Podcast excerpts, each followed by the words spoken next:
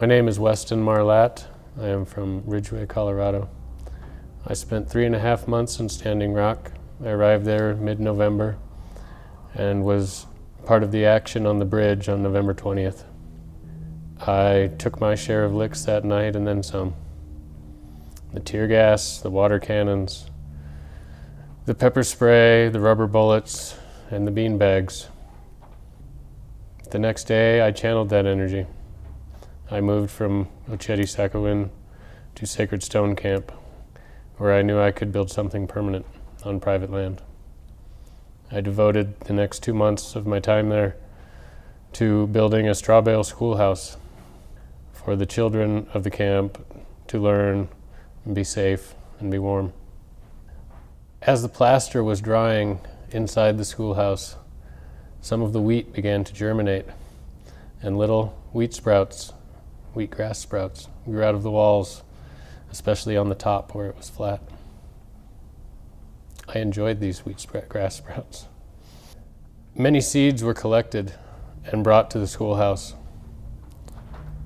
They were stored in an army duffel bag, including blue corn from New Mexico. I remember putting that container in myself.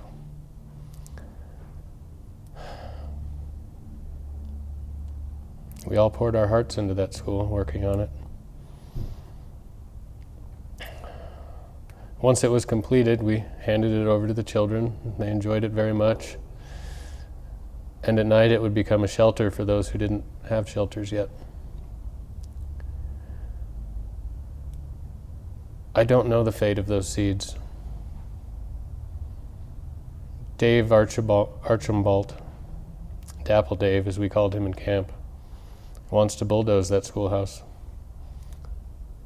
Those seeds are likely still there, sitting on top of the buttress, where they would not be disturbed until spring. We had big plans for biodynamic farming, permaculture. Some trees were planted in the fall. Areas were set aside for gardens. But on Monday, nearly everyone left. I do not know the fate of those seeds. I hope they will be planted.